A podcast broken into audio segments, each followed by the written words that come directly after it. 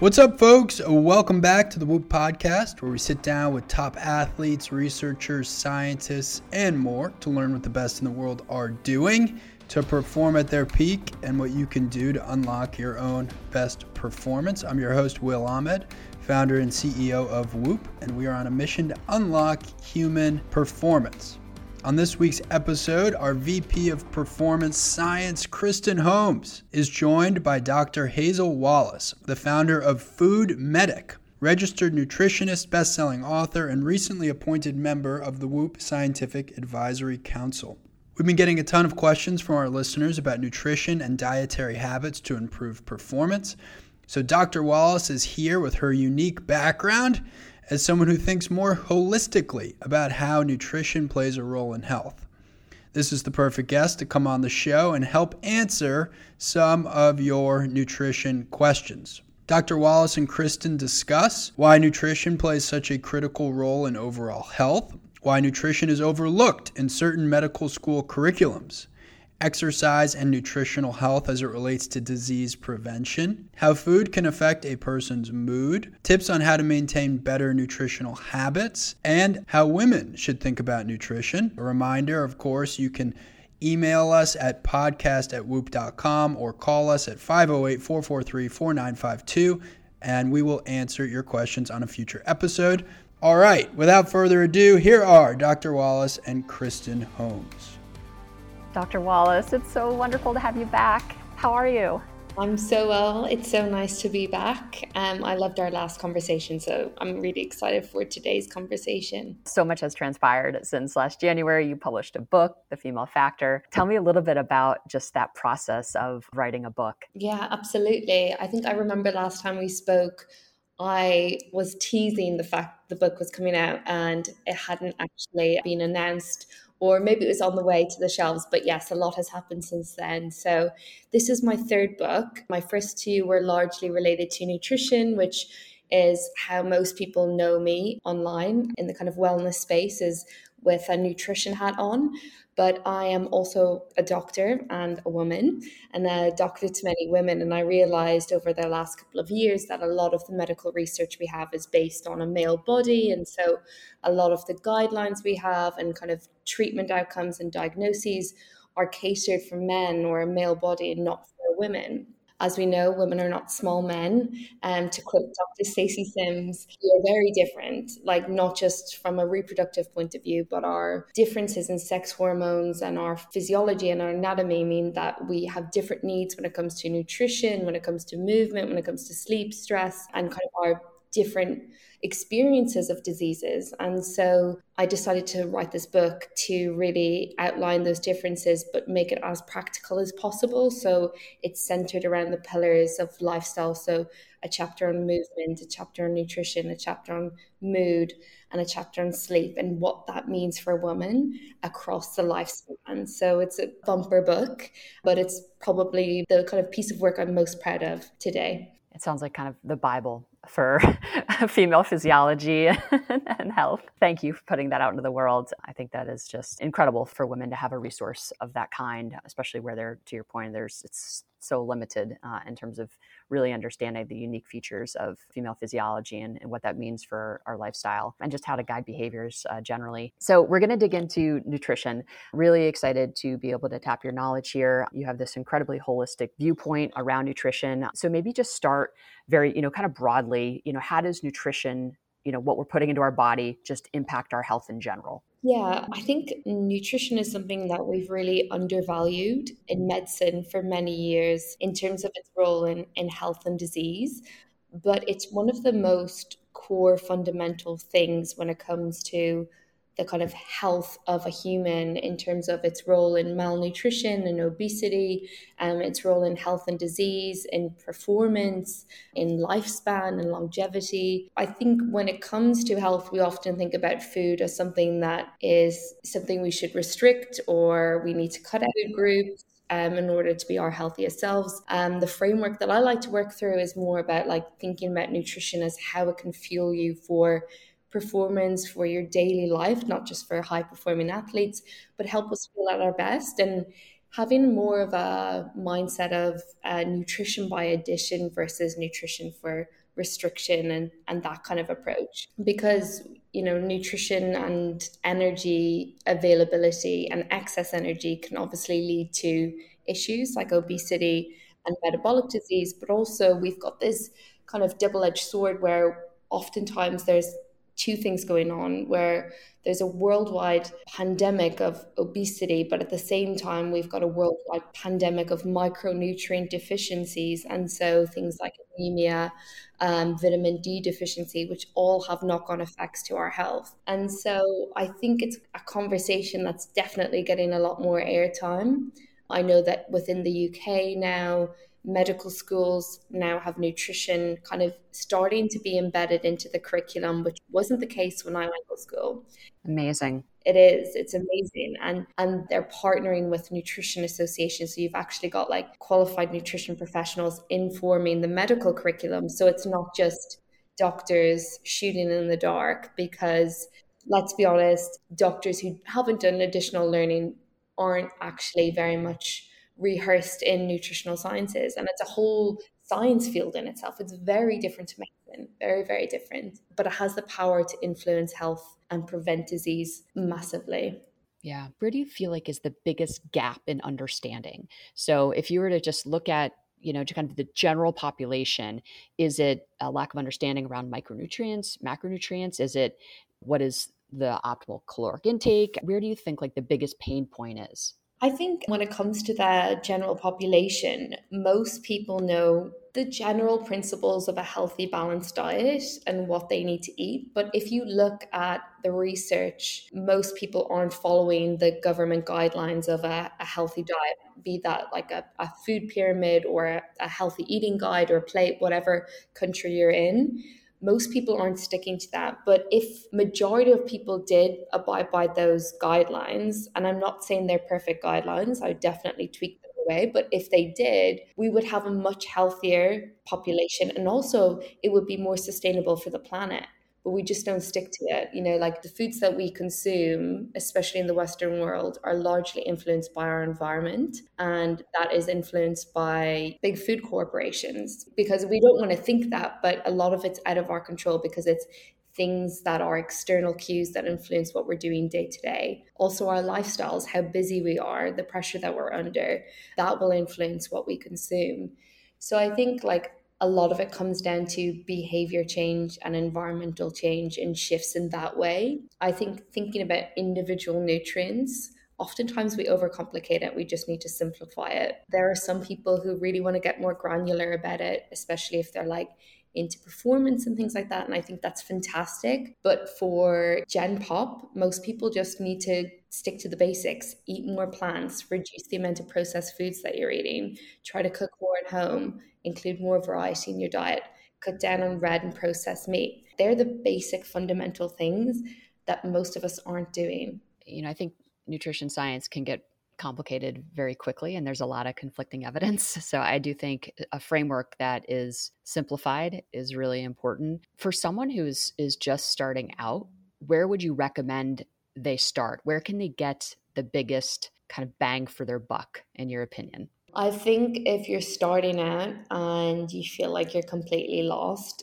then just kind of start back at the basics and think about making one change every month as opposed to all the changes at once. So maybe if this is day one for you, can you get five portions of fruit and veg in each day this week and then build upon that. I think more and more we're accumulating all this research that a plant focused diet, I don't mean a vegan diet or, you know, excluding animal products, I just mean including more plants in your diet is going to benefit you in lots of ways because they're so rich in fiber, antioxidants, which benefits the gut, but also all of the processes in our body. Also, you get a lot more nutrients per calorie, so they're not that dense in terms of energy, focusing towards healthy fats as opposed to high saturated fat foods like lards and butters and, and processed foods. So, thinking about those kind of healthy fats that you find in a Mediterranean style diet. When it comes to carbohydrates, again, we're not demonizing any food group, but we're thinking about the quality of foods that we're putting into our diet. So, getting in those high fiber whole grains and thinking about the low glycemic type carbohydrates versus the high sugar foods that are going to taste good and give us loads of energy for a short period of time, but not sustain us, not leave us feeling satiated. And making sure we're getting lean sources of protein at each meal time, if not at snacks as well. Because I think also we often think protein is just important for those who are active or going to the gym, but it's really important for immune health, hormone health, longevity. So if you're starting from day one, focus on the basics and focus on quality of the food that you're putting into your body. Then you can build upon that. Like, don't get bogged down about specific niche diets or cutting big food groups because it's not where you're making the most health gains we don't want to terrify folks, but there is a very clear connection between nutrition, like what you're putting in your body, and disease. Do you want to just talk? Because I, I, do think being informed can help inspire behavior change as well. So I think it's important for folks to understand there's short term implications, of course, but there's some really, you know, scary long term effects of chronically putting food in your body that is not necessarily helpful. I think we know that highly processed foods are not beneficial for health, largely because they're very high in saturated fat and salt, which are two key nutrients which are detrimental for health in the long run. It's not about having these foods every now and then, it's about people that are having these foods most of the time. And in the long run, that can lead to things like increasing your cholesterol, insulin resistance, both of which would will kind of increase things like risk of type 2 diabetes and metabolic syndrome and cardiovascular disease, but also having diets that are low in fruit and vegetable. That increases your risk of things like colorectal cancer, it increases your risk of other health conditions like low calcium and vitamin D. We've got increased risk of osteoporosis in women. So, having a poor diet is not just linked to things about everyday feelings of health or performance or appearance or body weight. It's about like longevity and your risk of disease in the future. What you put in your body today will determine how long you're going to live in the future and the diseases that you may or may not experience. Nutrition is just as powerful as kind of preventing things and helping to manage certain health conditions. In medical school, we pay a lot of lip service to the role of nutrition in the prevention of heart disease, for example. But doctors today don't have the information to be able to advise on what you should and shouldn't be eating if you're in that position or if you have osteoporosis how you can support your bones if you're in that position and i think that's the missing link that we have in medicine today. We know there's a role of nutrition, but the link between giving that advice and getting it to the patient is missing. And so people have to fill in the gaps by going online, on social media, asking friends, asking Dr. Google. And so it can become very confusing and actually it can be detrimental to health because you could run down the wrong corridor as a medical doctor, you know, I think there's a lot of different opinions out, out, there in terms of cholesterol. What would you recommend? Like, if I were going to the doctor and recommending a blood panel, for example, I think what is currently offered in kind of a traditional family practice setting is, is probably not robust enough to really give me the right insight into how I'm trending. You know, for example, AP O little e, you know, like, how would you advise of just an individual who's going to the doctor and wants to get a really good understanding of kind of cholesterol and what would be the panel that they need? I'm not really sure how to advise best in the States because I practice in the UK and we mm-hmm. tend to just do a panel that's largely focusing on HDL, LDL, and triglycerides and the ratios of them. So that would be kind of like where I would start. We often focus on kind of where we talk about LDL as the bad cholesterol and, and HDL as the good cholesterol, but the ratio of them is also important. I also think it's really important to look at trends and so, if you are getting a blood panel and these kind of specific parameters, looking at how that's trending over a period of time as opposed to just looking at one snapshot because that will tell us a lot more. Cholesterol is largely influenced by our lifestyle but also by our genetics. So it's really important that we see what's happening. Also, if we're watching trends, we can see what's working in terms of changing our diet and there are so many nutritional strategies when it comes to improving cholesterol levels. You know, there's lots of clinically proven diets that can reduce your cholesterol levels. Medications can be powerful and there are a place for them, especially people who have familial cholesterolemia or hypercholesterolemia. But nutrition is so powerful. So I really encourage people who are on that verge of having high cholesterol levels, start now because something like 50 or 60% of people over the age of 35, this is in the UK anyway, have high cholesterol levels. So that is a very young age. And while you won't have any symptoms, you won't know that you have it, that will increase your risk of heart disease in the future. So it's something that you need to take seriously today. I wonder the relationship between, you know, kind of higher cholesterol levels and blood pressure and heart rate and heart variability. I imagine there's probably a pretty strong relationship there. So if we improve cholesterol, if we find out our cholesterol is kind of out of balance, we improve it. I would imagine we might see improvements in our exercise capacity for sure, which you know would improve some of our cardiovascular markers that we we track.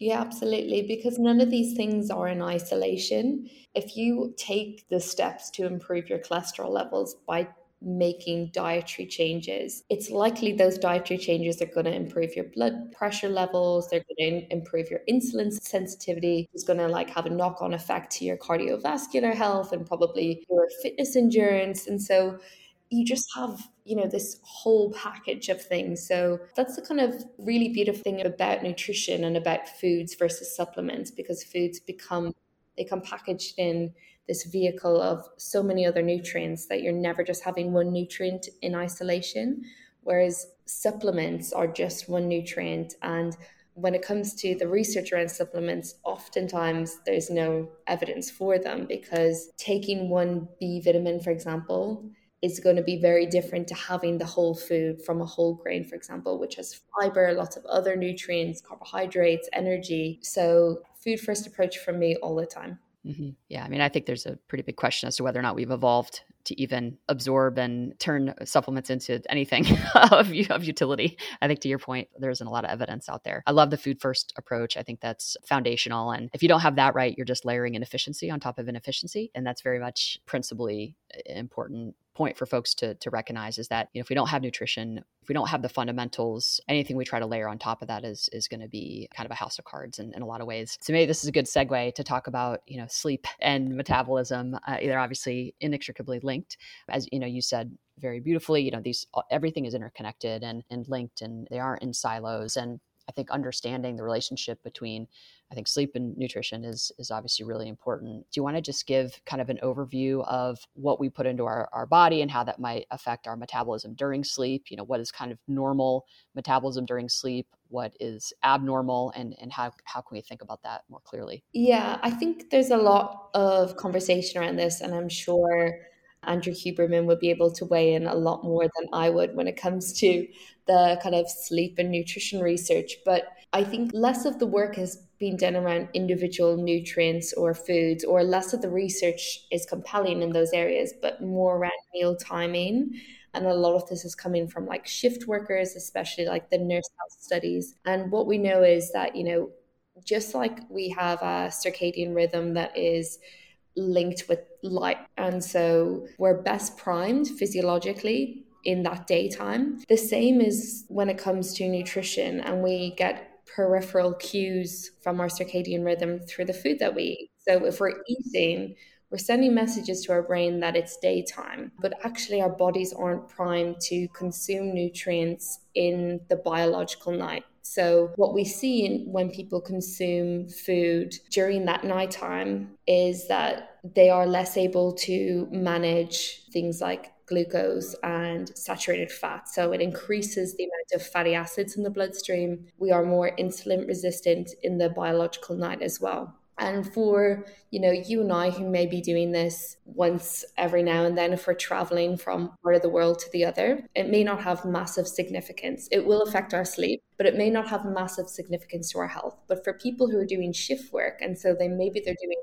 three or four nights a week where they're consuming food in that biological night, that's going to have massive knock-on effects to their health in the long run. And so this is where like time restricted feeding and that type of research is really interesting because we're starting to learn that actually it's better if we're just consuming all our calories and foods within the biological day versus shifting it into the nighttime. But as someone who's worked a lot of shift work, I know it's not easy to fast at night because you're working and you're tired and you're emotional. And if you work like as a healthcare worker, it can be very demanding. And I've definitely, you know, just depended on like vending machines to get me through shifts as a very young doctor. But what I would say to those people is, you know, there's an optimal diet you can have, and that's probably fasting during that time, which isn't practical.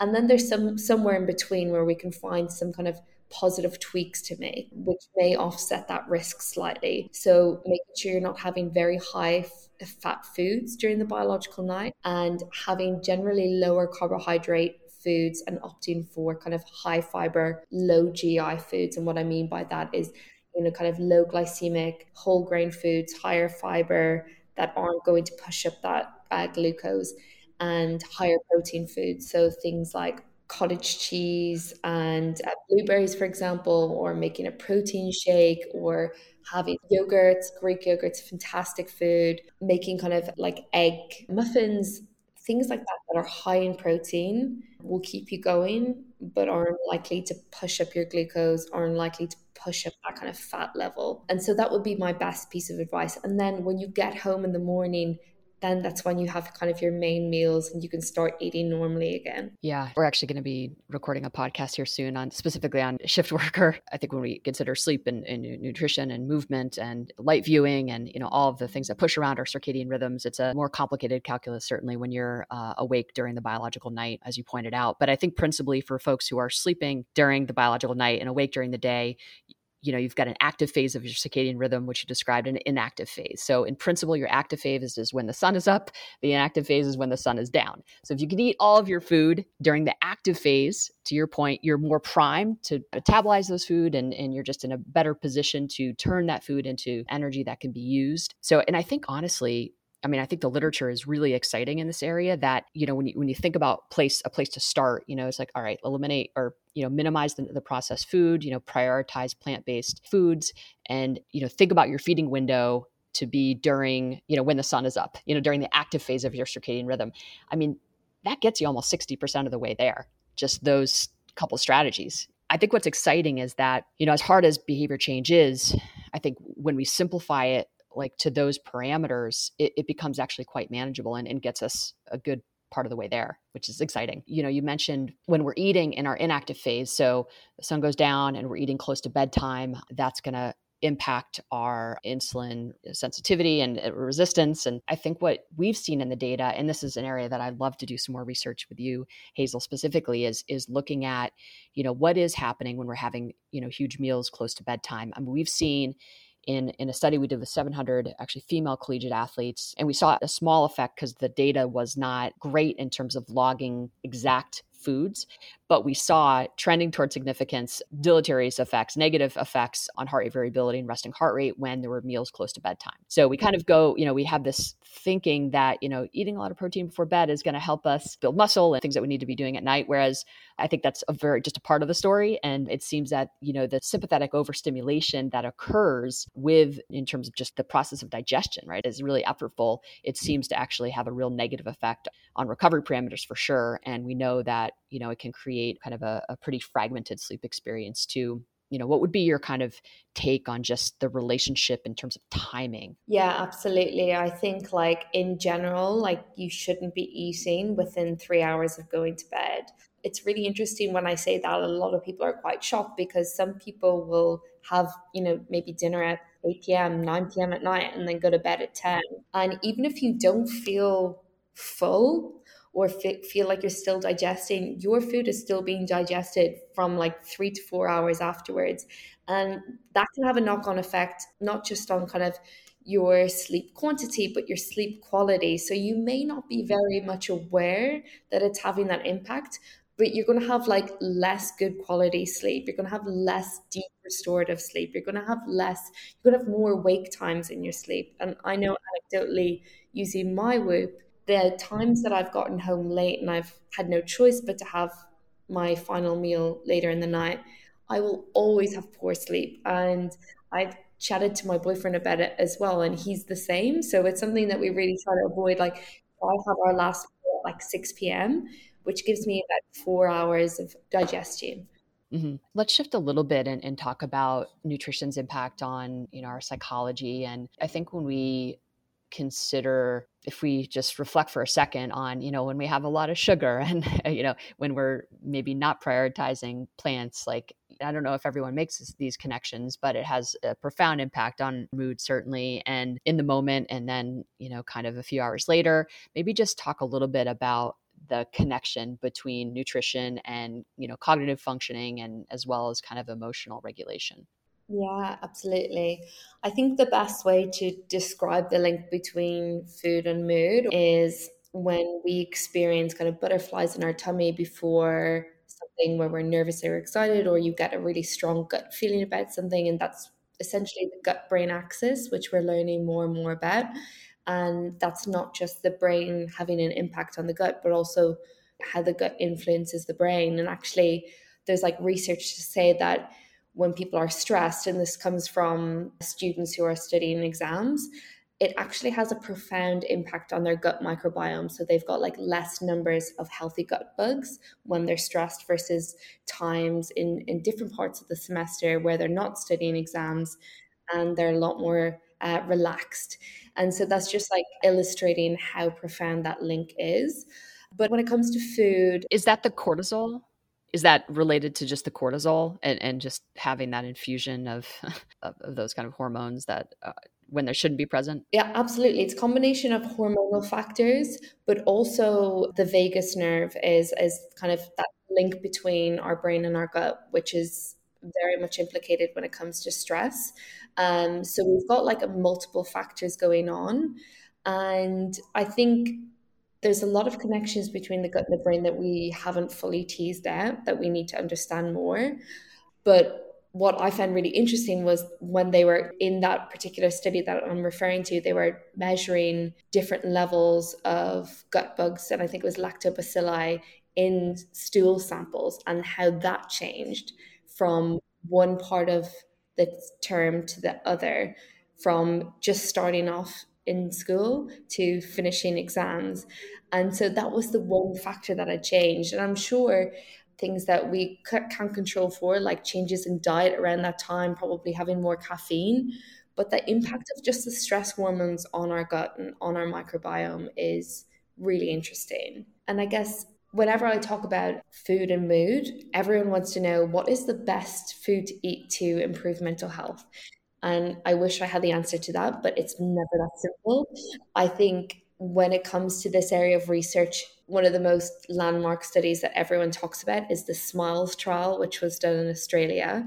And this was a blinded study where they took a group of people with diagnosed depression and separated them into two groups, and one group went on a modified Mediterranean style diet that was very high in fiber, and the other group went on a social support befriending type intervention.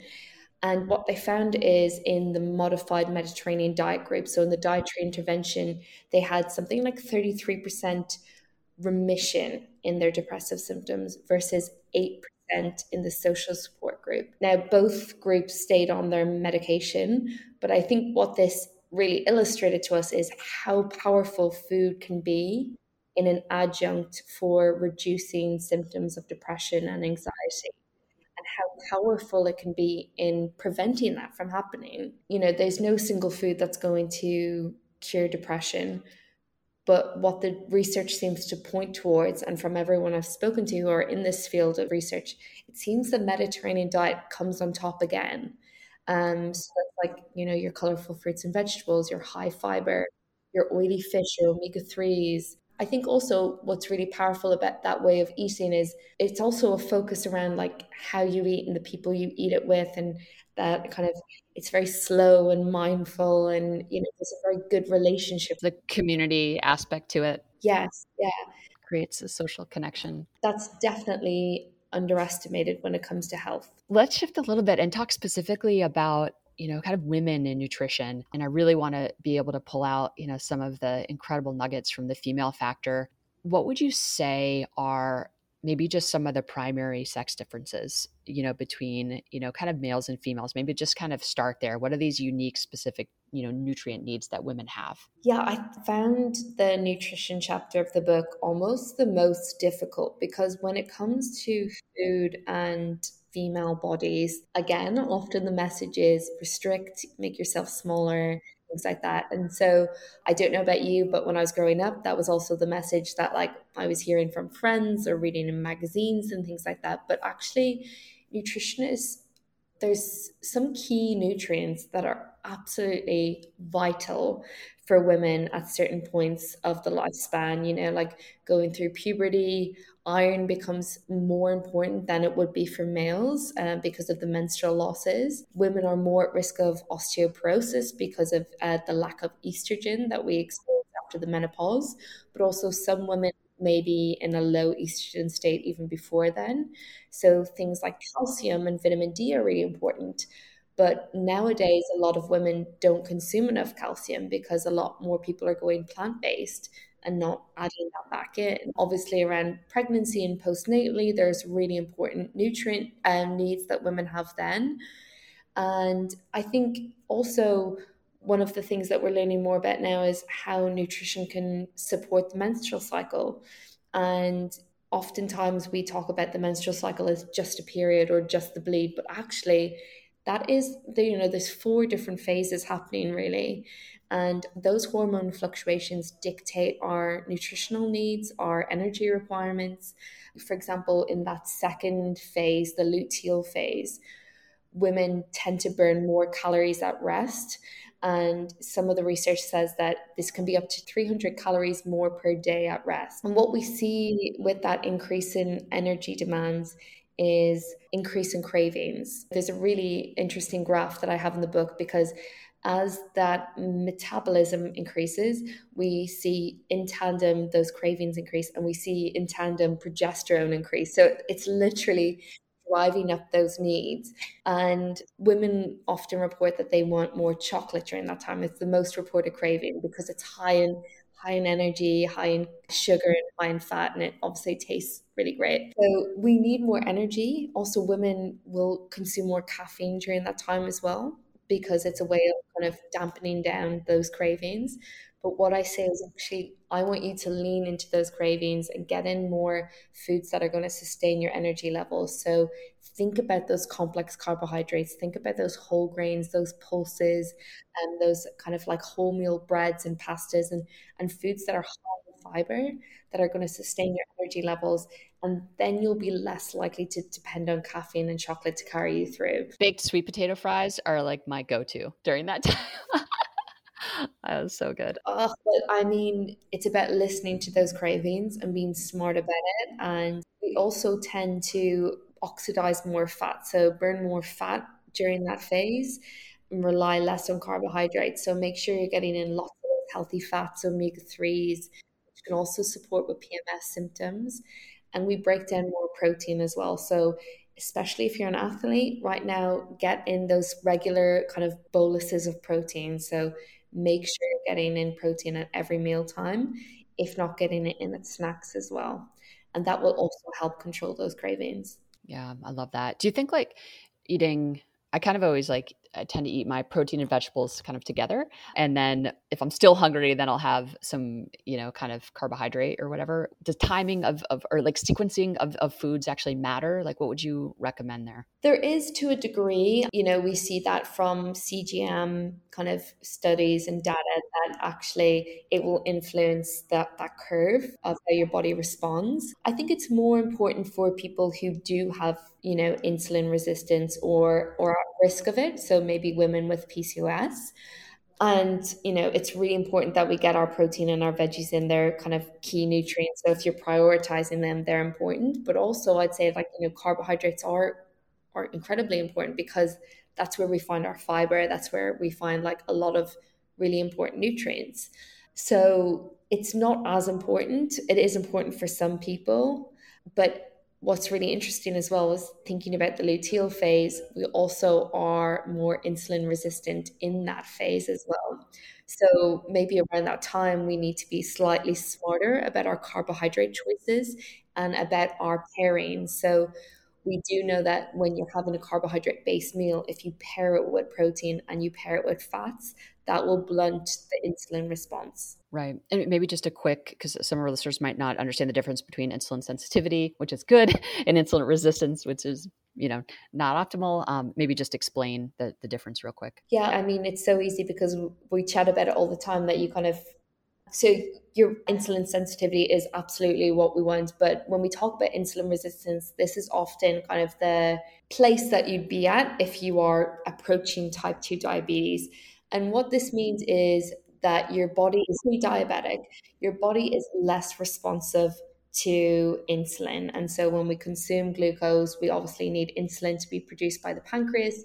And that allows uh, glucose to be taken up by the cells in our body to be used as energy. That's a normal thing. We like that. But if our bodies is insulin resistant, the cell isn't taking that up as well.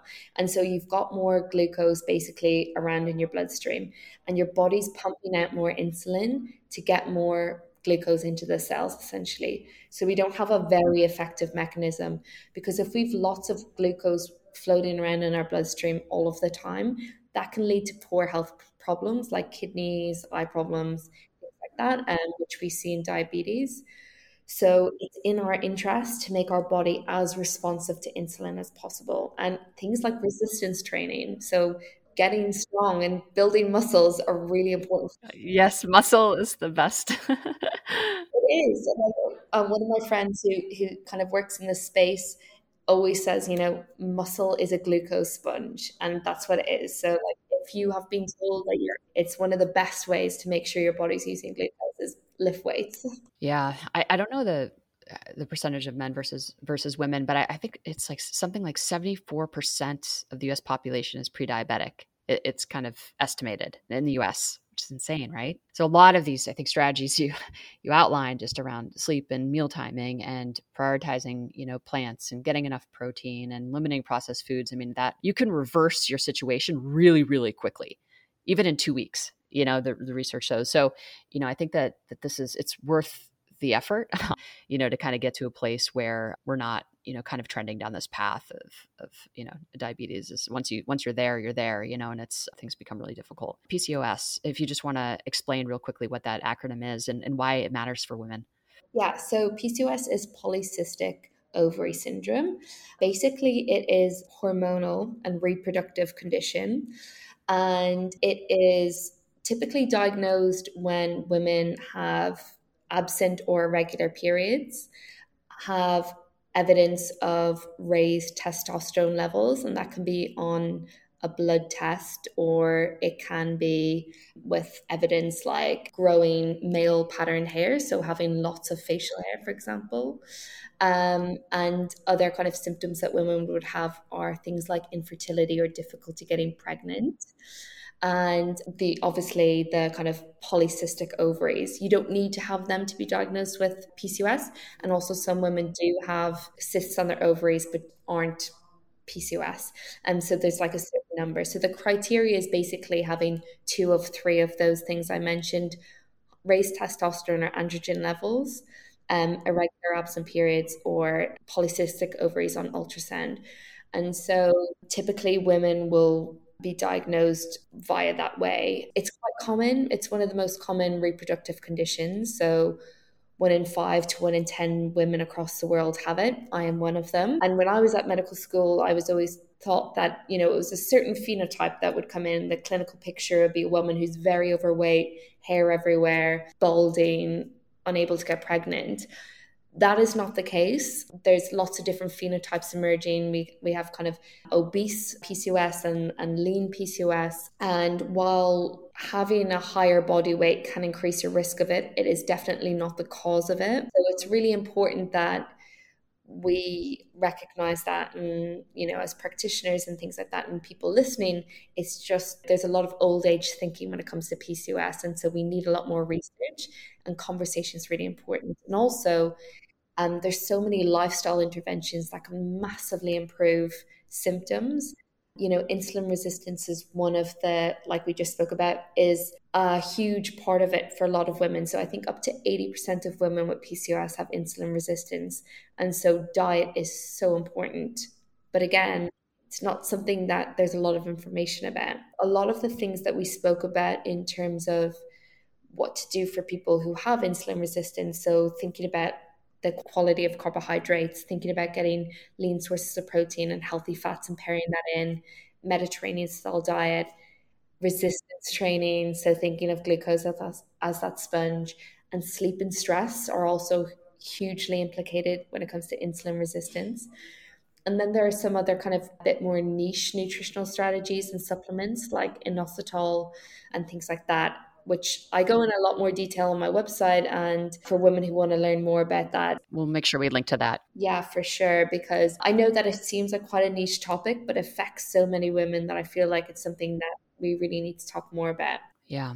Uh, gosh, I feel like we just keep talking for hours and hours. Um, but uh, one one question that I really wanted to to get to is actually a question from one of our members. Her name is Deborah, and talking about intermittent fasting. And I know you have you know really strong point of view on this. When I talk about, I think it's really important to to understand that there is a difference between time restricted feeding and intermittent fasting. When I talk about narrowing your feeding window or identifying a feeding window, I'm talking about time restricted feeding, and I'm really talking about when I talk about my own kind of feeding behaviors, I am talking about restricting my feeding window generally for when the sun is up so I can really capture, so I can really try to maximize my circadian rhythms and really kind of ensure that they're in line with kind of the natural light dark cycle.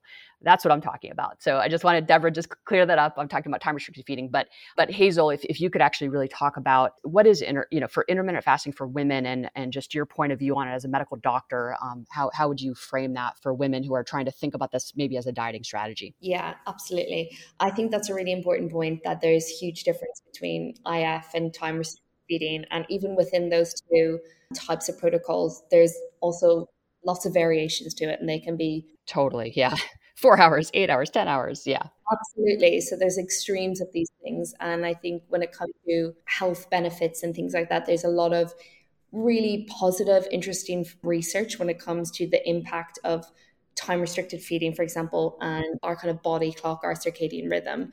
And also when it comes to things like cardiometabolic health. And I think mm-hmm. that's really interesting. And I am excited to see more research come out about that. But I think when it comes to intermittent fasting as a weight loss protocol compared to a standard calorie restricted diet, there is no benefit in terms of weight loss achieved.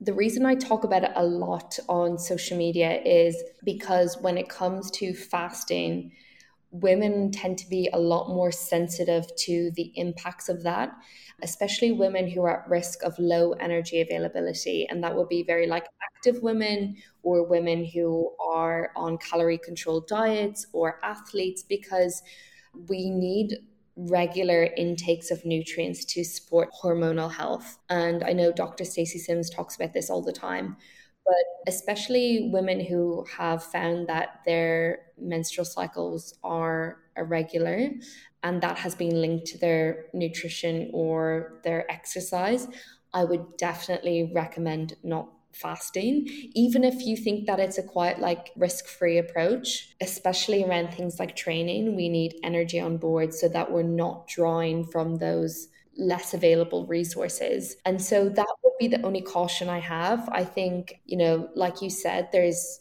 various different protocols and some of them are like a lot lower risk. I talked to Tim Spector, who is one of the biggest researchers over here in the UK. He is actually doing a big IF study at the moment and recruiting. And I was chatting to him because he was like, Hazel, can you know, we're recruiting, can you send this out to your followers and get more people on board? And I was like, absolutely, but I'm just going to caveat with the recommendation that I don't advise it for all people. And he's like, absolutely, I'm on board with this actually their fasting protocol is like within a 10 or 11 hour window. So it's very achievable. Uh, for sure. And do you know that average Americans are eating inside a 15 hour window? That's it. I mean, no wonder we have an epidemic. I mean, it's just craziness. So that's it. It's you know, when we talk about these things, we have to caveat. We have to talk about the you know what time frames are we talking about? Who are we talking about? Is the individual at risk? You know, because there will be some people who will really benefit, and there will be some people who it will not benefit. Yeah, know, I, I, think that's really, I think that's such an important point is that there's so much variability between you know women and and men, and and and I think we have to figure out like really what works for us and use objective feedback. You know, I mean, I get blood panels, you know, twice a year. And, I, and I'm really fortunate that I can afford that and I can do that. And, you know, and, and I track all of my metrics. And I think it's really figuring out when you think about, when you kind of have your checklist of like, am I getting a regular period? Am I able, do I have consolidated sleep? Do I have energy? When I want to be alert, am I able to be alert when I want to go to sleep? Can I sleep? I mean, to me, if I can answer those questions, like I know I'm kind of on the on the right path. You know, can I be a generous, loving human? You know, like I mean, just like the simple foundational stuff, right? But what's amazing, I think, the opportunity for us is that nutrition is going to feed all of those things you know and and i think that's uh, i think a point the point that you made really clearly on, on this podcast today that what we put in our body is going to affect really every aspect of our life and i think you've given us some incredible frameworks on on how to think about that you know broadly across the population and then some really i think important points for women specifically.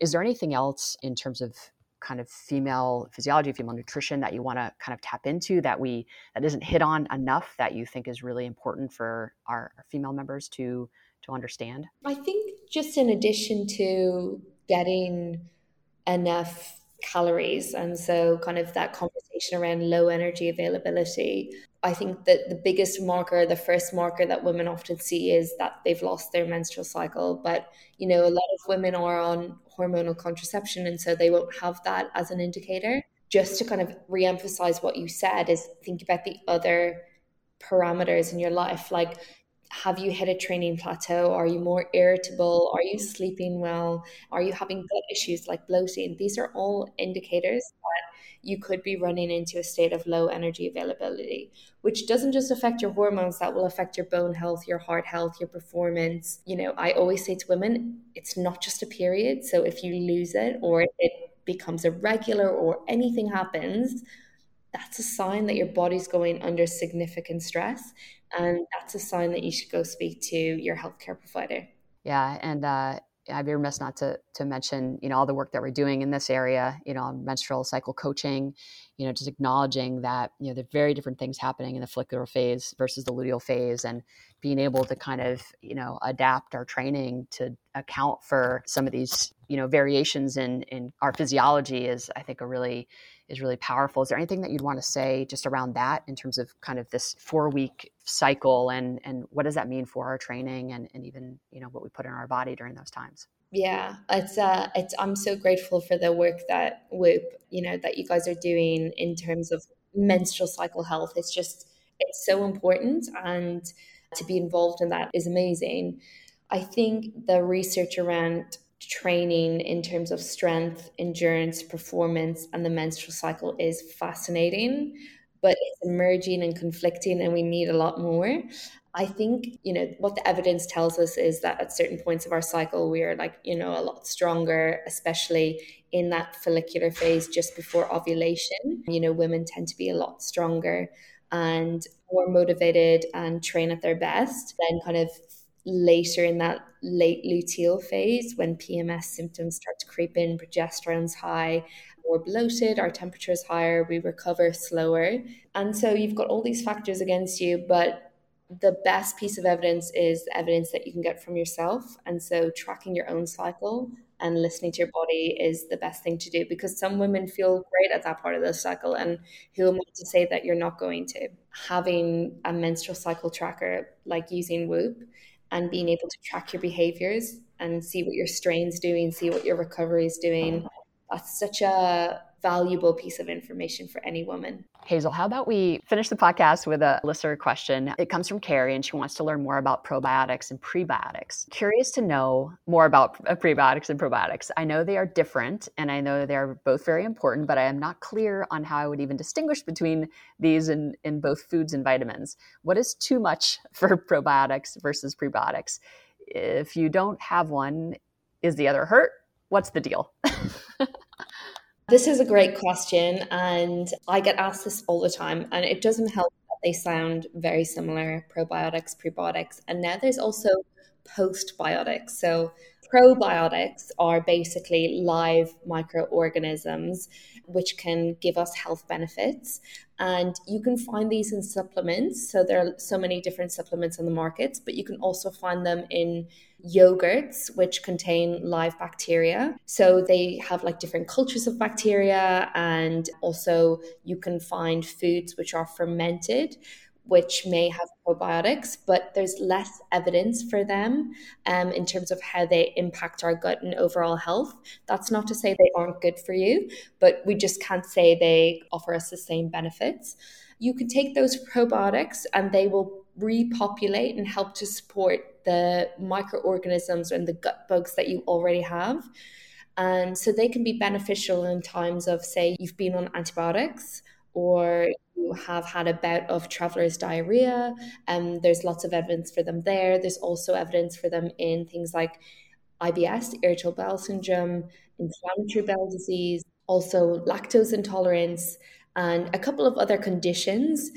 The evidence for taking probiotic supplements in healthy individuals with no gut issues isn't really there. So, if you're just thinking about taking them for the sake of it, I would say it's probably better to focus on lower hanging fruit when it comes to gut health, like getting in more plant based foods, uh, thinking about your stress levels, reducing the amount of kind of like processed foods in the diet.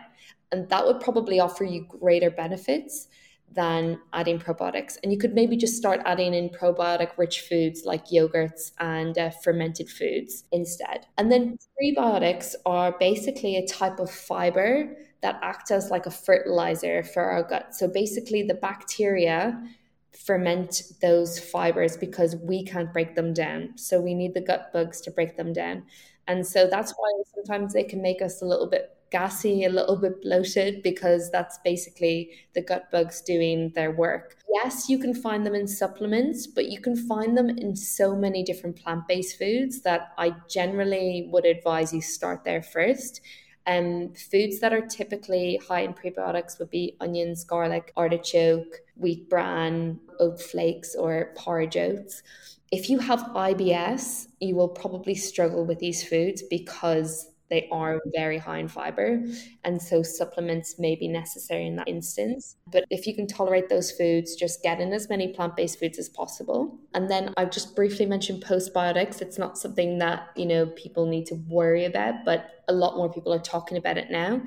And postbiotics are essentially the byproducts that the gut bugs produce when they ferment prebiotics. So it's basically these beneficial chemicals or short chain fatty acids that they produce when they feed on these prebiotics.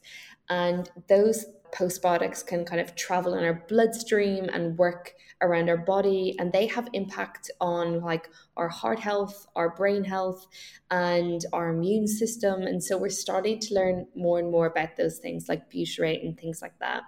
So i guess like top line advice is unless you have a specific indication to take a probiotic supplement start with food first and the same goes for prebiotics but yeah, really fascinating area of research. Okay, good. Well, I think everyone should follow you on Instagram. I think your um, the information you put out is just, you know, I think you take some really complicated information and and research and you distill it down into really consumable, practical you know ways of just thinking and i personally appreciate it so much and i know that our our members will really take a ton from this podcast you've been just so generous with your time and and just a lot of incredible insights so just thank you very much thank you Big thank you to Dr. Hazel Wallace for joining Kristen today and talking all things nutrition and health. If you enjoyed this episode of the Whoop Podcast, please leave a rating, a review. Please subscribe to the Whoop Podcast. Check us out on social at Whoop at Will Ahmed. If you have a question you want to see answered on the podcast, email us podcast at whoop.com. Call us 508 443 4952. We'll answer your questions like we did today regarding nutrition. And we're going to be taking a break next week on Thanksgiving holiday in the US. So happy Thanksgiving to everyone celebrating and then we will be back in two weeks. Enjoy, everyone.